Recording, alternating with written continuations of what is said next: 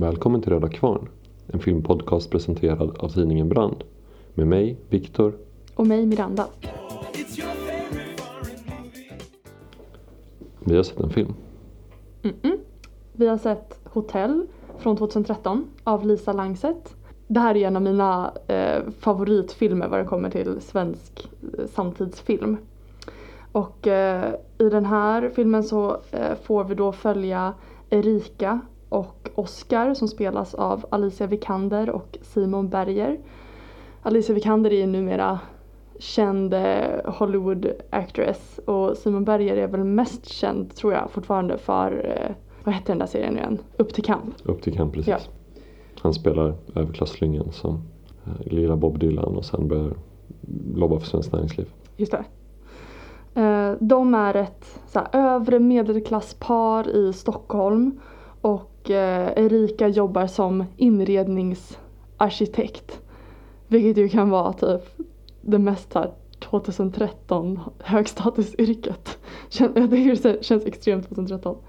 De bor i en fin lägenhet, de verkar lyckliga, hon är gravid.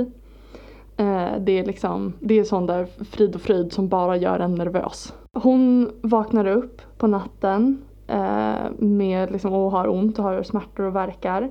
Och de får åka in till förlossningen. Och det här blir då en, en väldigt traumatisk förlossning. Hon eh, liksom försöker hålla ihop benen och ropar att hon har beställt snitt och har liksom panik nu över att hon måste föda vaginalt. Och, eh, men sjukvårdspersonalen säger liksom att barnet, barnet mår inte bra, du måste föda nu. Vi har, liksom inte, vi har inte tid med något akutsnitt utan du måste föda nu. Hon och Oskar får då sonen Alexander som får någon typ av förlossningsrelaterad skada. Han har fått eh, syrebrist och har, har någon, någon hjärnskada. Och ligger i någon typ av kuvös och det är massa slangar. Och ja, Erika efter den här traumatiska förlossningen, hon är inte sig lik. Hon kan inte ens gå in och, och hålla Alexander. Det blir väldigt svårt mellan henne och Oscar. Eh, han liksom försöker väl ha, liksom visa, visa tålamod men, men fixar ju inte det. Eh, och han, han klarar framförallt inte av att hon liksom inte ens kan gå in i samma rum som deras son. Till slut så tar han initiativ till att hon ska börja i en terapigrupp. I den här terapigruppen så träffar hon då en grupp ja, vilsna och ledsna själar. Vi har till exempel Rickard som spelas av David Dencik. Som är, eh, ja, han är besatt av eh, relationen med sin mamma eh, och av, ja, med hans ord då, maya-indianer. Eh, vi har Ann-Sofie som spelas av Mira Eklund som eh, ja, har blivit utsatt för sexuella övergrepp och liksom bara utstrålar med hela sin, alltså hela sin uppenbarelse så här, sårbarhet och ja, en person som har, som har blivit skadad. Eh, vi har Pernilla som spelas av Anna Bjälkerud. Medelålders kvinna som är deprimerad och olycklig och som det visar sig sen då helst av allt bara vill typ hitta någon att ligga med. Och vi har Peter som eh, vi inte får veta jättemycket om men, men som eh, säger att han har blivit mobbad när han var liten. Men de här i alla fall, det, det blir liksom kärngruppen eh, som Erika hittar där. Eh, och det blir så att eh, de, de stannar liksom kvar efter ett, en eh, terapiträff. För att Erika, Erika fastnar för någonting som Ann-Sofie säger. Nämligen att hon önskar att hon bara kunde få vara någon annan. Och Erika säger det till henne att jag, jag har också tänkt så. Som att eh, ja, jag föreställer mig som att man skulle vara på ett hotell och bara vakna upp och kunna vara någon helt annan. Då bestämmer sig den här gruppen då för att ja men så här, fan vi gör det.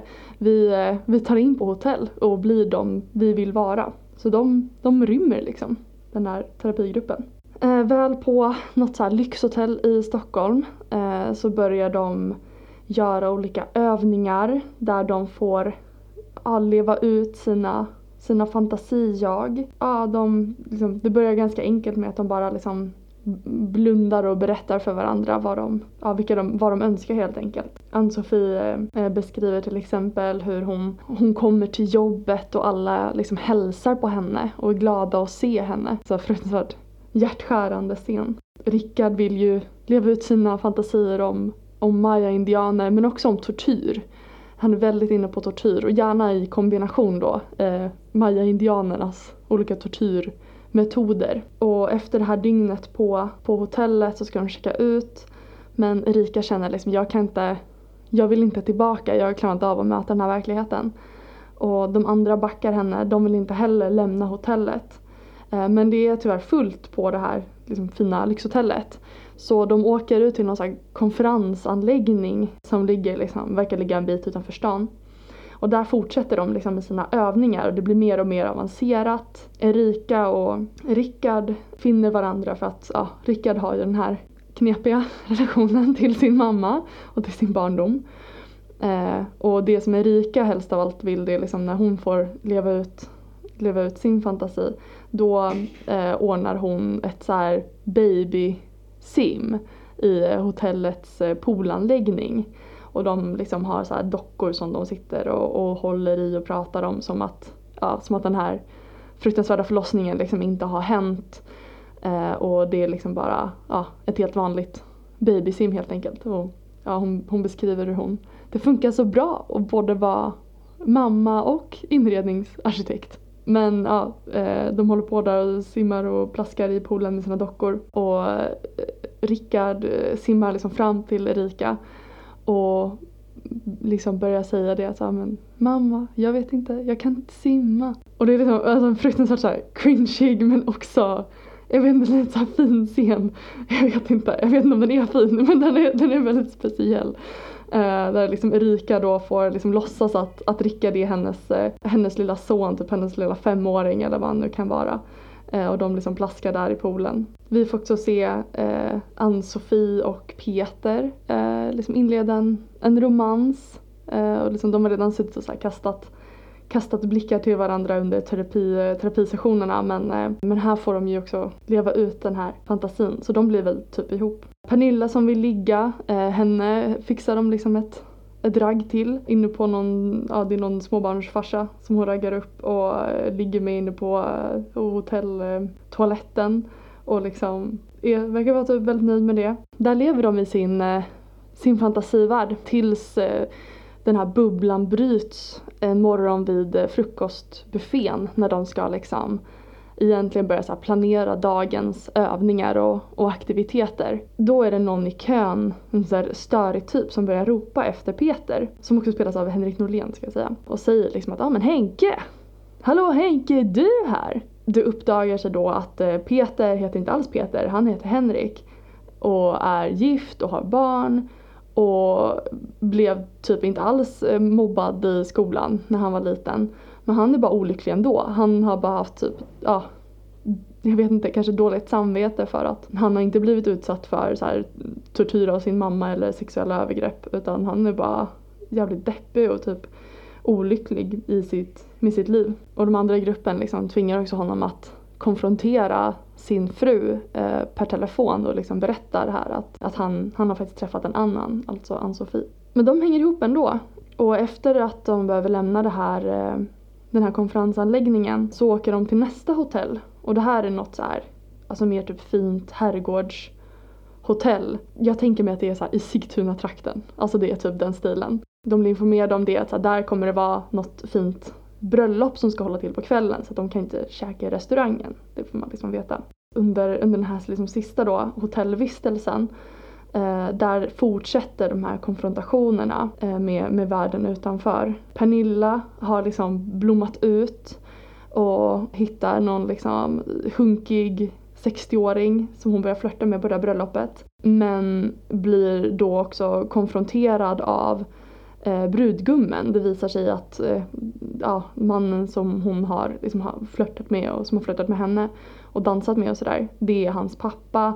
Man vet ju inte, den här brudgummen är ju liksom svinig och galen men man får lite intrycket av att den här pappan kanske också har en historia av affärer med olika kvinnor och sådär. Så han, eh, han vill tvinga henne att eh, säga, att berätta för hennes ma- sin mamma att hon inte har legat med honom. Och alltså, ja, han blir våldsam helt enkelt eh, mot Pernilla. Rickard, eh, Rickard och Erika ska jag säga, de, de träffar på en pojke som vill, alltså han har tråkigt på den här bröllopsfesten. De crashar ju liksom den här bröllopsfesten ska man säga. Träffar en liten pojke där som har tråkigt och eh, han vill gärna visa eh, dem sina indianer. Och Rickard kan ju inte stå emot det här. Så att både han och Erika följer med pojken till eh, hotellrummet där de, han bor och, och börjar liksom leka. Och liksom som, som tittare så vill man bara skrika så här, liksom gå därifrån. Men de liksom går mer och mer in i den här leken och Erika är deras, deras mamma. Eh, de ska bada tillsammans. Ah, det är liksom eh, det är verkligen bara en, en lek. Men när pojkens föräldrar eh, störtar in i det här hotellrummet, för de har ju varit oroliga för att när deras son är borta. Eh, då är det ju inte så de tolkar den här situationen.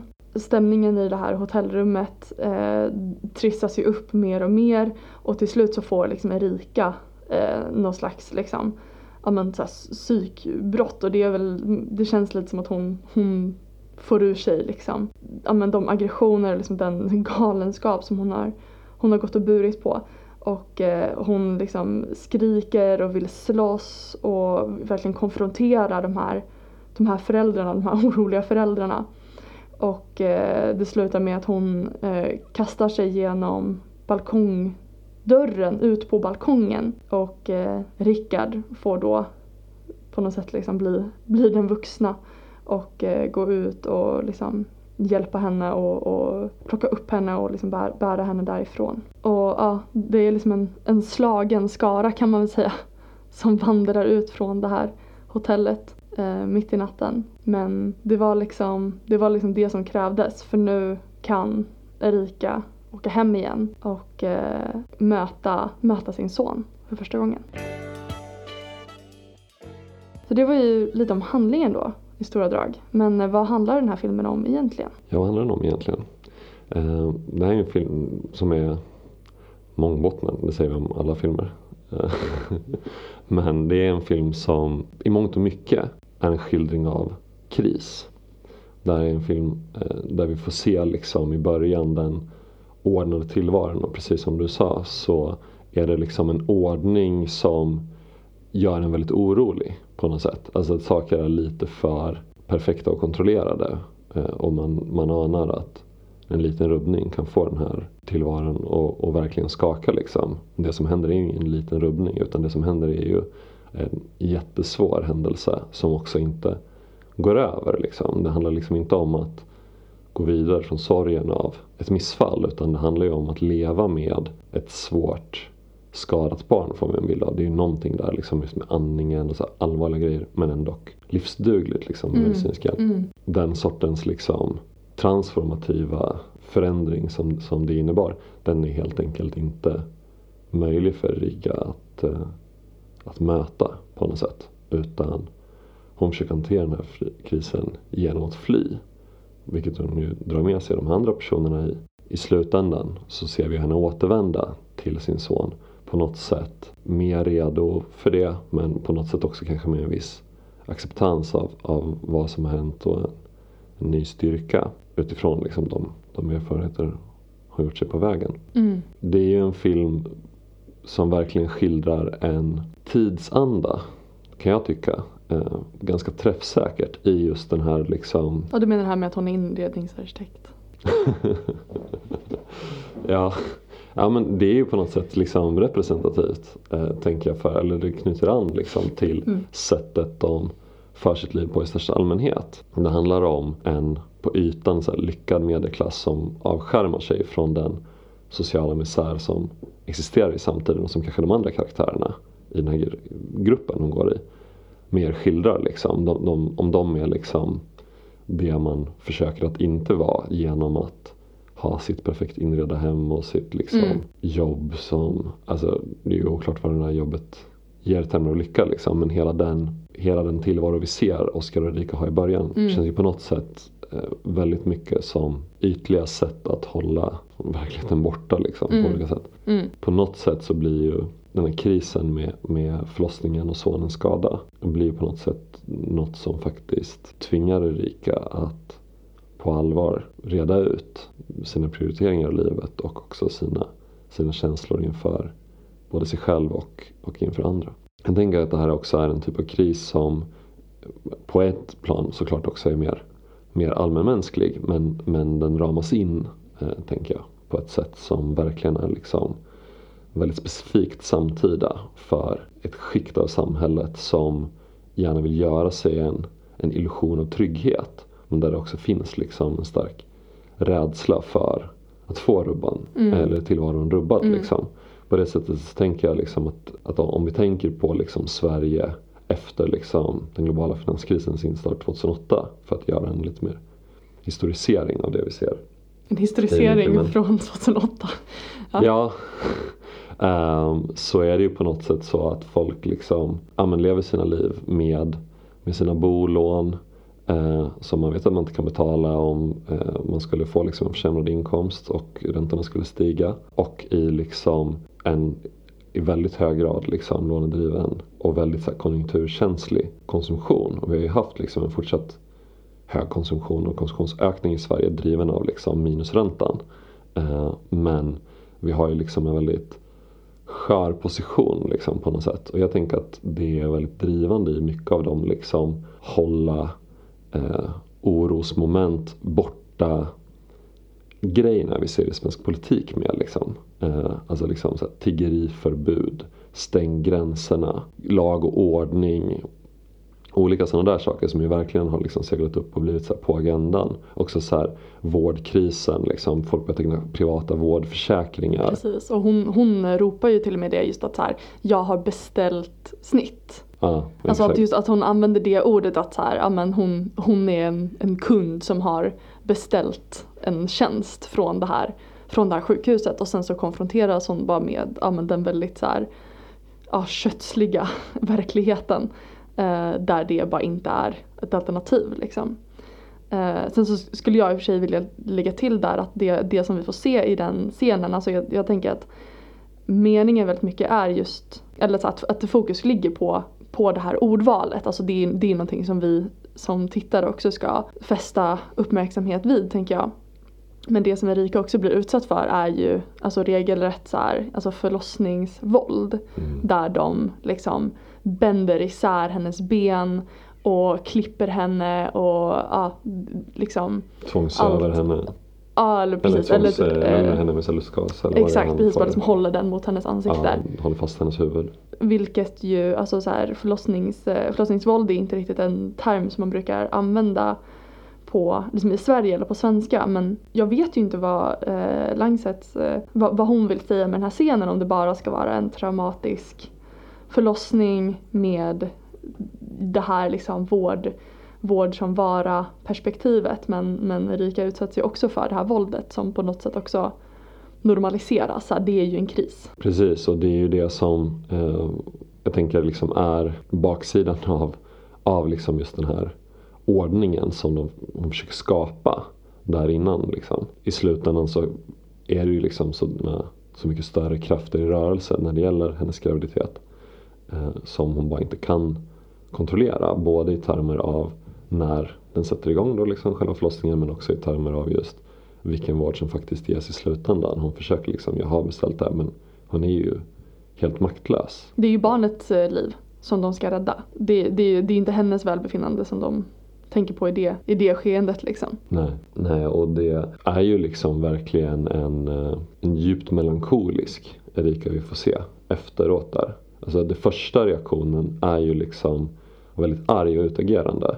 Där hon liksom stapplar ut efter förlossningen för hon eh, ska till sin son. Och då så ser hon de här slangarna och då går hon inte ens in i det rummet utan då går hon och börjar skrika på vårdpersonalen. Varför han slangar? Vad är det som pågår här egentligen? Och hon liksom lyssnar inte på någonting. Mm. Och till slut så får hon ta fatt i någon läkare. Vem är det som är ansvarig här? Ja, det är jag. Men vad fan slangar liksom? Eh, och hon bara, ja alltså vi kan prata om det här.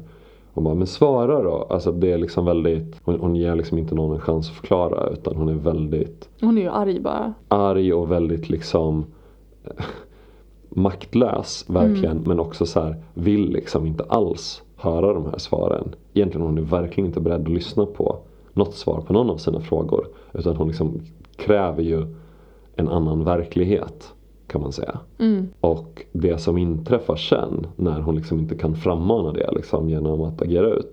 Då, då inträder ju den här melankolin liksom, där vi ser henne tyst. Eh, vägrar följa med och träffa honom. Vägrar delta när de går i terapi tillsammans med Oscar. Vägrar Mm. liksom göra någonting egentligen. Liksom, eller vägrar men liksom gör inte det helt enkelt. Mm. Hon är liksom bara Hon kan ju inte förmå sig till, till det.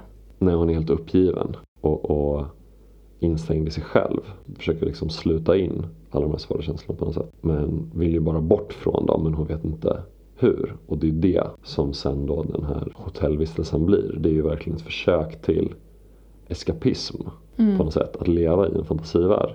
Men det hon upptäcker sen tillsammans med gruppen är ju att när man väl börjar utforska sin egen och varandras inre liv eh, då blir också, alltså i ett, i ett tryggt rum liksom, eller liksom ett, en, en annan tillvaro, då blir också eh, saker utanför den faktiskt annorlunda. När man börjar liksom ge sig själv och varandra det utrymmet. Precis. Och något som Rickard säger om och om igen det är ju liksom hur, hur viktigt det är att, att våga möta smärtan. Mm.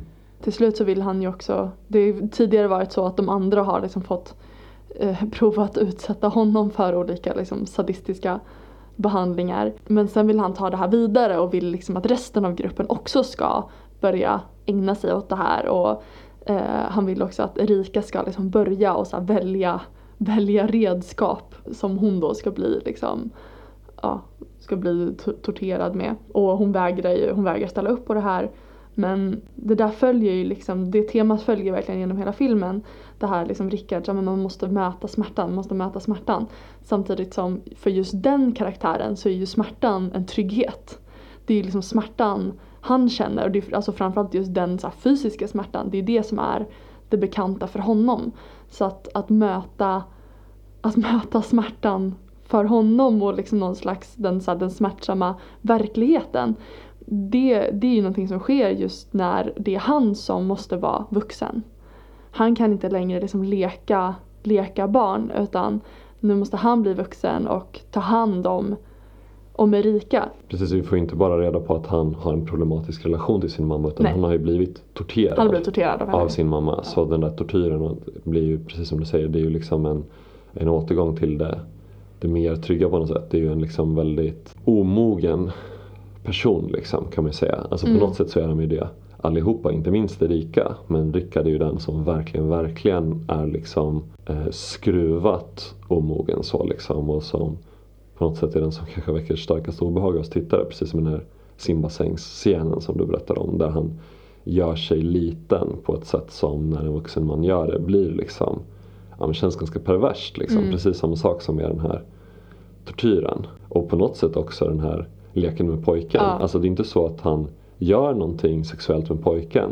Men det känns ju oerhört gränsöverskridande och vi anar ju direkt att så här, ser en annan vuxen den här situationen så kommer man bli väldigt orolig. Liksom. Mm. Och man blir på något sätt orolig för den här pojken med honom. Mm. Han känns liksom väldigt gränslös och väldigt liksom förmögen till det mesta.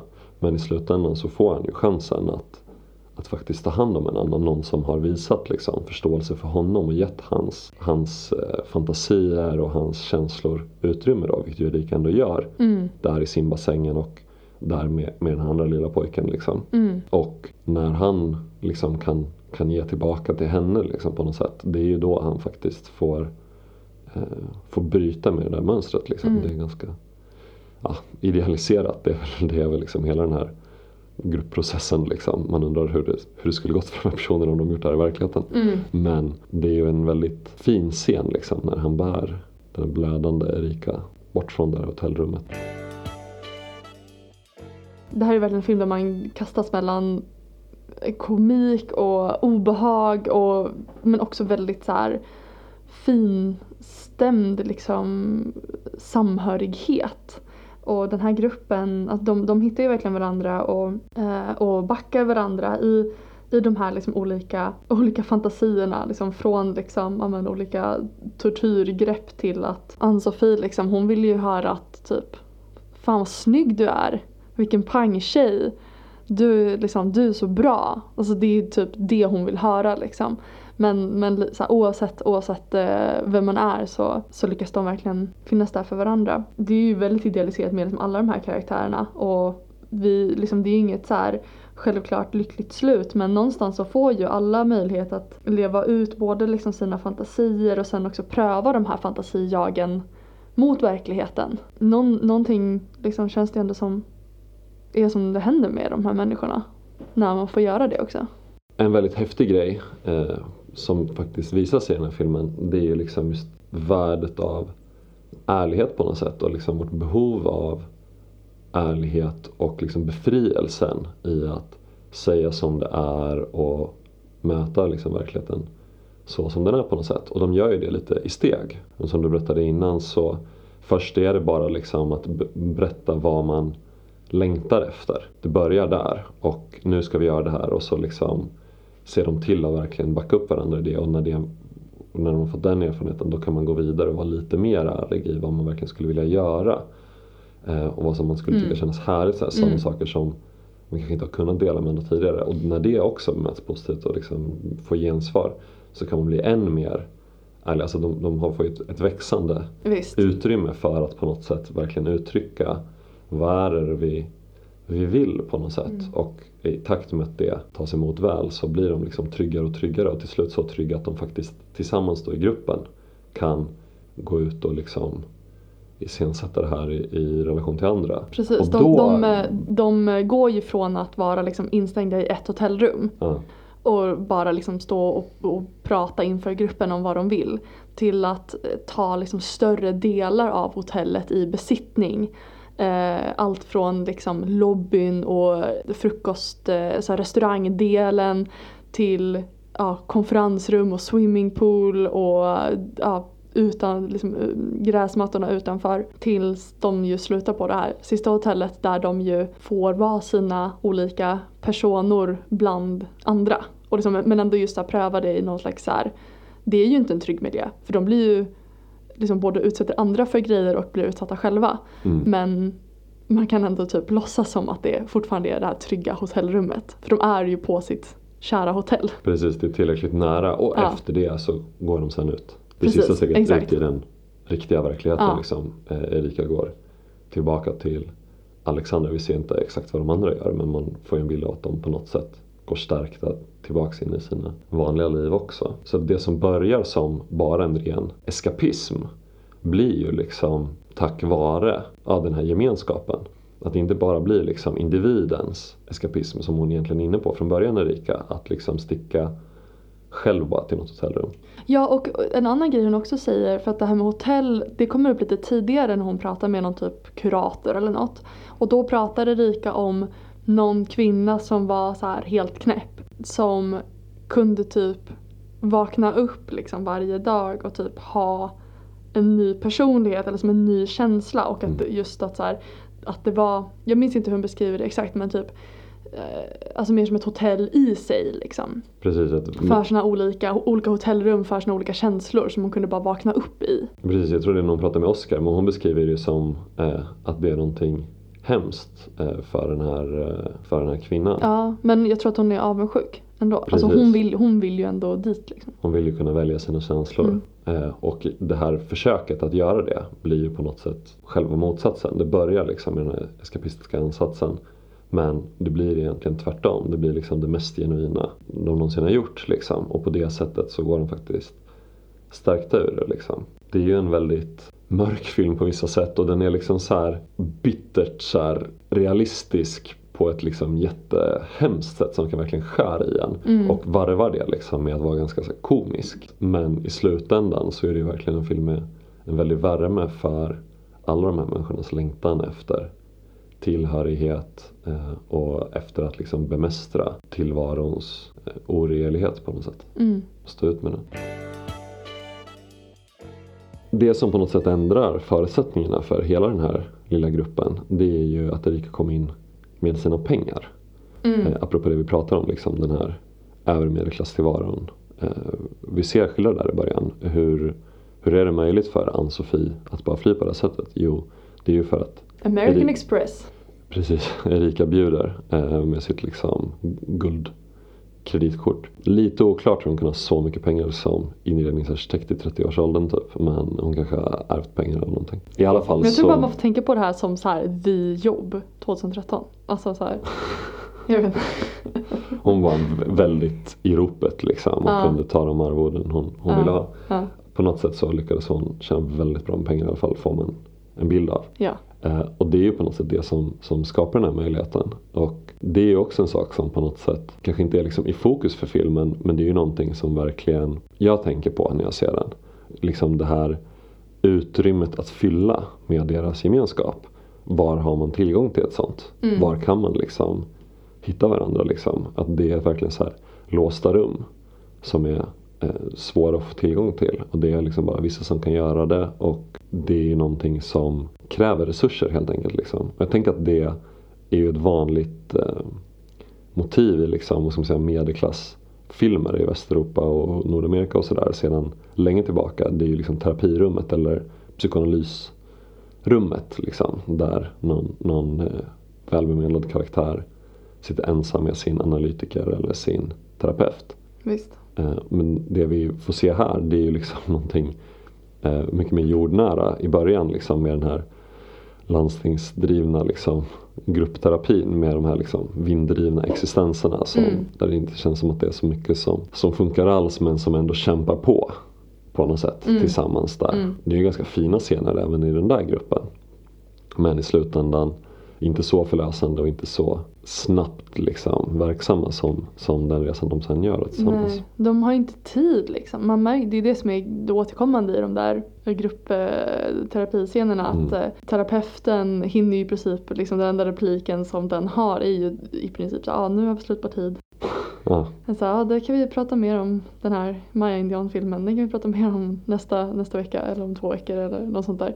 Det är verkligen en stor grupp med liksom. Ja. Alldeles för stor grupp för att Ja. man ska kunna känna. Och Erika sitter ju också tyst liksom. Alltså hon har ju verkligen inte, hon sitter där och lyssnar på de här berättelserna mest. Precis, men sen kan hon liksom med några av de här Mm. med liknande tankar köpa sig en tid och en plats där, där de kan liksom fördjupa sitt eget sökande liksom, på något sätt. Eller man ska säga. Mm. Eh, och där sätter jag också den här filmen liksom fingret på något som verkligen är ett stort, stort, stort bidrag till liksom torftigheten i samtidens affektiva ekonomi. Där vi är liksom i de här små isolerade enheterna en stor del av tiden. Vi befinner oss i eh, miljöer där vi är tvungna att presentera helt andra känslor än de vi kanske egentligen har, alltså på jobbet. Där vi liksom jobbar med våra känslor och liksom ska le som om vi menar det. Vilket vi verkligen får se Erika göra på jobbet också i filmens inledning. Och eh, det liksom utrymme som ges liksom för att, att göra någonting annat. Det är liksom alldeles för litet och, och torftigt. Men när de på något sätt liksom bryter Mm. med reglerna liksom på något sätt och, och mobiliserar resurser gemensamt då plötsligt så, så blir någonting annat möjligt. Kan väl också säga det att eh, eh, Oscar, alltså Erikas eh, snubbe, Eh, han sticker ju också. Eh, det är ju faktiskt inte bara hon som gör det utan han sticker till typ Köpenhamn till sin kompis. För att han står ju inte heller ut, alltså han står ju inte ut eh, med henne. Eh, han, han verkar liksom finna sig mer i tillvaron med sitt barn då som är ja, skadat, handikappat, ja vi vet inte riktigt. Men, men står inte ut med henne utan måste fly. Och det är också när, när han är borta som Erika tar, tar chansen och sticker hon med. Och vi får inte se, vi får inte se Oscar så mycket. Alltså, det är liksom inte en, en så jätteframträdande liksom, karaktär i, i filmen så men man, får ju ändå, man kan ändå ana lite att så här, han vill ju att hon ska han, han är liksom glad att hon är borta, det är bra men typ vill väl att hon ska komma hem och typ vara mamma till deras gemensamma barn. Vi, vi får inte se, det anas ju ingen liksom direkt förändring hos honom när han liksom sticker, eh, sticker till sin kompis i, i Köpenhamn. Han lyckas sig kanske inte bryta riktigt med eh, den här liksom stängda, stängda medelklasstillvaron och så här skyddade tillvaron tillräckligt mycket för att kunna göra det helt enkelt på det sättet som hon gör. För jag tänker att hans, Hans reaktion är ju mycket mer funktionell än hennes. Men den är också ganska så här, man får också intrycket av att det är mycket så här, men nu måste han få det här att funka för att hon får det ju inte att funka. Men vad är det som, som ligger där under egentligen? Precis, han ger ju inte intrycket av att vara nöjd eller må bra. Liksom. Nej, eller typ att han så- bearbetat någonting eller, eller när skulle han ha gjort det? Det har precis hänt. Ja. på ett sätt så ser vi ju eh, någon slags bild av den liksom, rollen och funktionen också i den här karaktären Peter då, eller Henke som han egentligen heter. Att, att det är ju, att nu har jag skulle ha varit med om någonting riktigt jobbigt då, till skillnad från Henke. Men Henke har ju liksom sin scen där han är såhär, ja jag är liksom olycklig fastän i- ingenting ska gå dåligt. Men jag känner mig mer ärlig än någonsin när jag låtsas vara Peter med er liksom. Mm, Att det handlar liksom om en känslomässig ärlighet. Att det här är bara liksom djupt otillfredsställande liksom. Allt det här han lever med. Sen så är det klart liksom när han flyr från den, han gör någonting liksom på ett sätt väldigt våldsamt där liksom mot sin, sin fru och, och sina barn och sådär. Liksom, Mm. när han bara plötsligt bryter med det. Men på, telefon. Ja, ringer, ju- ringer hem. gräslig scen. Men, Ja. men eh, det är ju ändå liksom någonting väldigt talande i den scenen där han säger så här, "Ja, men även när jag ljög så var jag ändå ärlig känslomässigt så. Mm. Jag tänker att eh, en annat exempel på liksom den förvridningen det är ju den här scenen just när de ska säga till Ann-Sofie att att hon är snygg. Hon går och liksom träder fram i baddräkt typ från bakom någon gardin typ eller någonting. Ja, lite såhär Och, eh, showigt så. Ja, Ja och de liksom börjar skrika och busvissla så här, snyggast i stan, sådana ben skulle man dö för. Alltså det är liksom, och rent så här, orden, på ett sätt så kan man ju fundera på så här, det här är ju bara väldigt överdrivet och intressant. Men det de liksom också samtidigt uttrycker är ju någonting väldigt sant i att de ser vad Ann-Sofie längtar efter Mm. och behöver och de vill ge det till henne. Mm. Och de uttrycker en väldigt ärlig känsla Och de tycker om henne. gentemot henne. Precis, att de verkligen tycker om henne och vill att hon ska må bra. Och det viktiga är ju inte orden liksom. Om hon stannar upp och tänker efter så kanske hon liksom inte liksom, ja nej, det kanske, jag, de kanske tycker jag är snyggast i stan. Men det är ju liksom, det är inte alls det som är det viktiga. Utan det viktiga är ju på något sätt så här, hur, vad tänker de pågår i mig just nu? Mm. Och vad känner de själva liksom just nu? Och hur matchar de sakerna Mm. mot varandra på något sätt och hur kommunicerar vi de här känslorna till varandra? Att det finns liksom en annan sorts ärlighet. Och det tänker jag är liksom någonting, någonting djupt sant om, om oss människor i största allmänhet. Liksom. Alltså det viktiga är ju på något sätt inte orden liksom, på så sätt utan det, det viktiga är när vi kommunicerar med varandra när det är någonting som verkligen känns svårt. Det är ju liksom hur tänker vi på, på den andra och hur tänker vi på, på det som pågår i oss själva. Mm, precis. Och den liksom mötet med verkligheten som hon går igenom det är ju när det just visar sig att Henke, att Peter är Henke. Och eh, det sveket som ju är mot Ann-Sofie också. Men där, där hennes prövning liksom får bli att liksom, ja, men först så har ni då blivit ja, men liksom uppskattad och busvisslad på och fått typ en, en pojkvän liksom. Sen så upptäcks det här, det här sveket men att då kunna Alltså Peter, eh, Peter Henke, men ja Peter då kan man säga i det här sammanhanget. Han visar ju verkligen för henne att så här, han väljer henne och, och gör det liksom. Först har han gjort det på ett oärligt sätt och nu gör han det på ett ärligt sätt. Och de verkar ju också hitta tillbaka till varandra i det.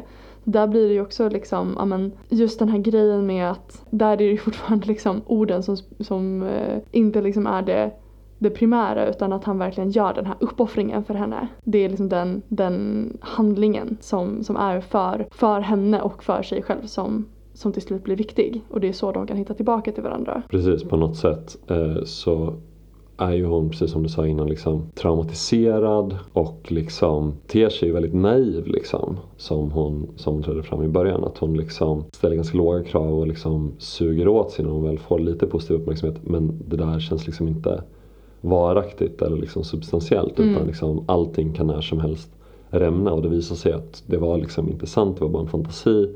Och hon är värdelös. Eh, så att liksom det som ter sig gott kan egentligen hela tiden visa sig vara, vara ont.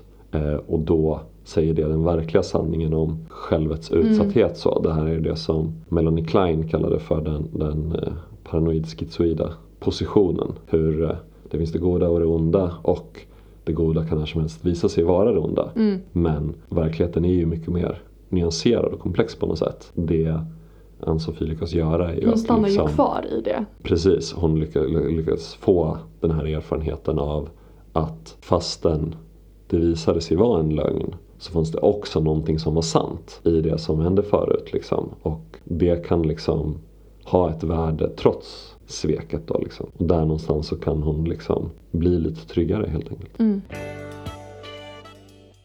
Men alltså vad tänker du om det här med Maya-indianerna? Liksom? Det är ju någonting som är väldigt återkommande. Liksom. Den här lilla andra pojken de träffar som liksom också är besatt av det. Liksom. Alltså, det är väldigt mycket Det är väldigt mycket Maya-indianerna. Liksom. Vad, Mm. vad, vad tänker du är grejen med det? Alltså jag tänker att eh, vad det gäller Rickard så är det ju både ett sätt att så här, visa på hans ja, men liksom bara omogenhet, hans känslomässiga omogenhet.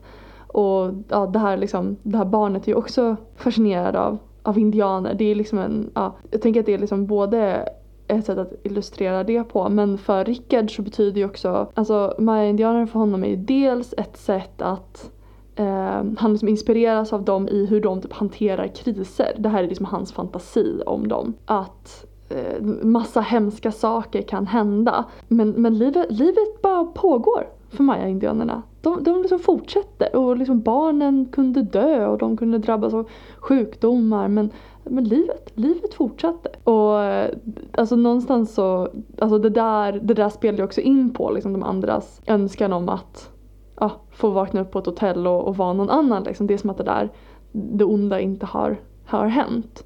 För så liksom funkade, funkade liksom Maya-folket i, i Rickards fantasi. Eh, men det har ju också med maskulinitet att göra. När han liksom får berätta om sitt fantasi-jag så, så säger han att han, jag, jag, ska, jag, vill, jag vill vara en man, jag vill vara en stark man. Jag vill ha hår, så här långt svallande hår. Vilket han, alltså, vilket han alltså inte har. Som Eh, svag man utan hår kan jag verkligen det, det, var lite, det var lite väl nära liksom. Och i alla fall så här, att man har mycket testosteron. Det är ty- alltså verkligen en man som Det hittat är, på det. det är verkligen en man som hittat på det. Det är ju faktiskt eh, mer manligt. Mm. ja.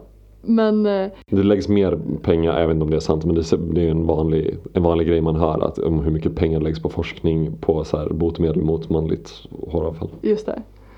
Eh, men det här är ju, det här är ju i alla fall, alltså det är någonting som han tar upp i relation till till maya-indianerna. Alltså jag vet inte, han, det, är ju, det är ju liksom maya-folket och deras liksom tortyrtraditioner, manlighet. Hans bild av manlighet är ju någon slags eh, idé om att just att kunna ta den här smärtan. Jag får upp liksom bilder från så här olika mandomsprov liksom som Mm. ju finns i de flesta kulturer. Men, eh, men det blir ju också just så här, det finns ju en tillskruv på det eftersom han ju blev torterad av sin mamma när han Mm. var liten. Så att så här, han förknippar ju den här tortyren både med relationen till sin mamma och någon slags liksom skrämmande liksom normaltillstånd eller han har ju liksom tvingats lära sig hantera, hantera den här smärtan liksom genom de övergreppen. Som en rationalisering liksom. Ja men precis.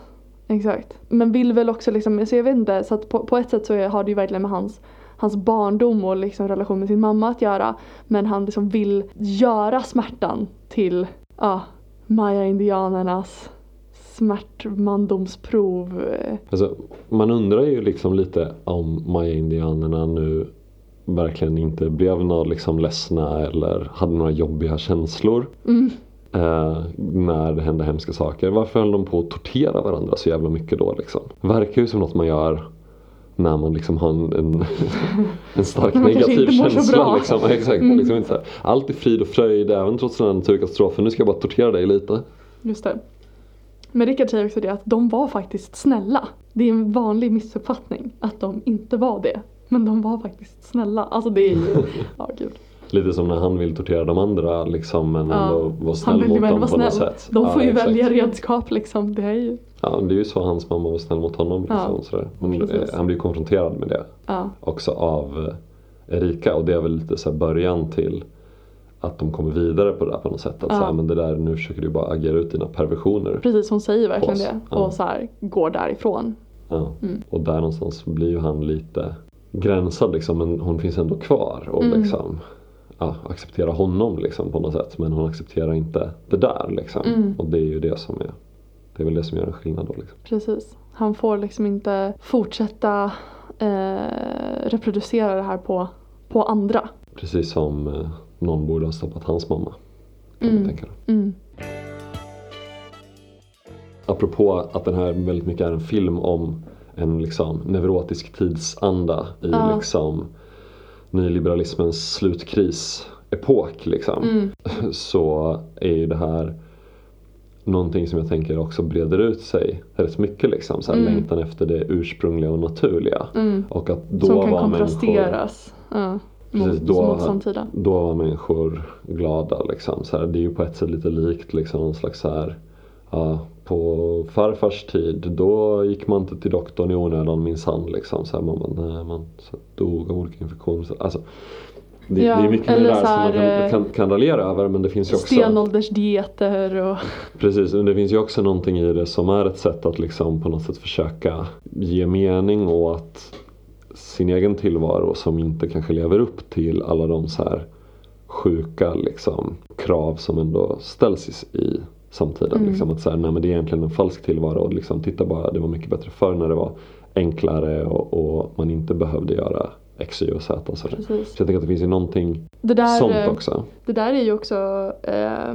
väldigt kopplat till barnafödande och graviditet. Tänker Mm. jag. Som ju, det är ju ingenting som plockas upp i den här filmen. Om den gjordes idag kanske den skulle göra det liksom. Men för där kan man ju verkligen se det här liksom föda utan rädsla.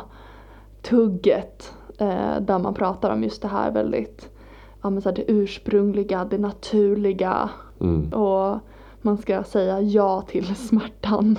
Precis, du kan få liksom en coachkurs i det liksom tillsammans med massa andra kvinnor supernaturligt och sen så kommer en främling som du betalar och följer med dig in i förlossningsrummet och Exakt. håller dig i handen liksom och coachar din partner i att stötta dig optimalt. Liksom. Ja. Supernaturligt, var som precis så det gick ju, till. som ju eh, också blir, alltså jag tänker just i relation till den här, eh, ja men till liksom hela sjuk, sjukvårdssituationen där eh, ja men många kvinnor typ inte känner att de har en så här trygg eh, liksom förlossning framför sig. Man kan inte så här beställa ett eh, kejsarsnitt. Man, man får ju faktiskt inte göra det.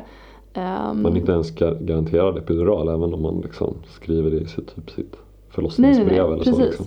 Och eh, då blir ju det här det naturliga, det kan ju också bli ett sätt att, att hantera det tänker jag.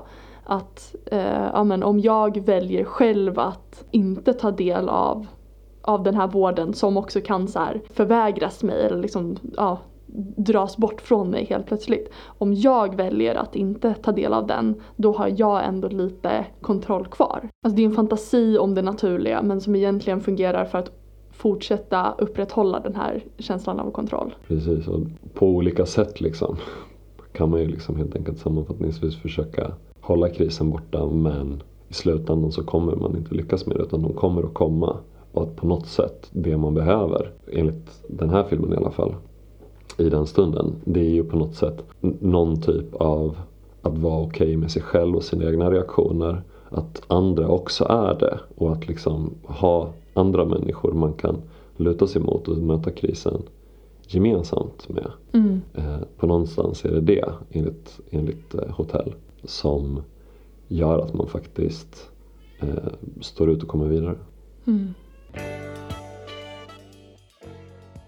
Det här var podcasten Röda Kvarn.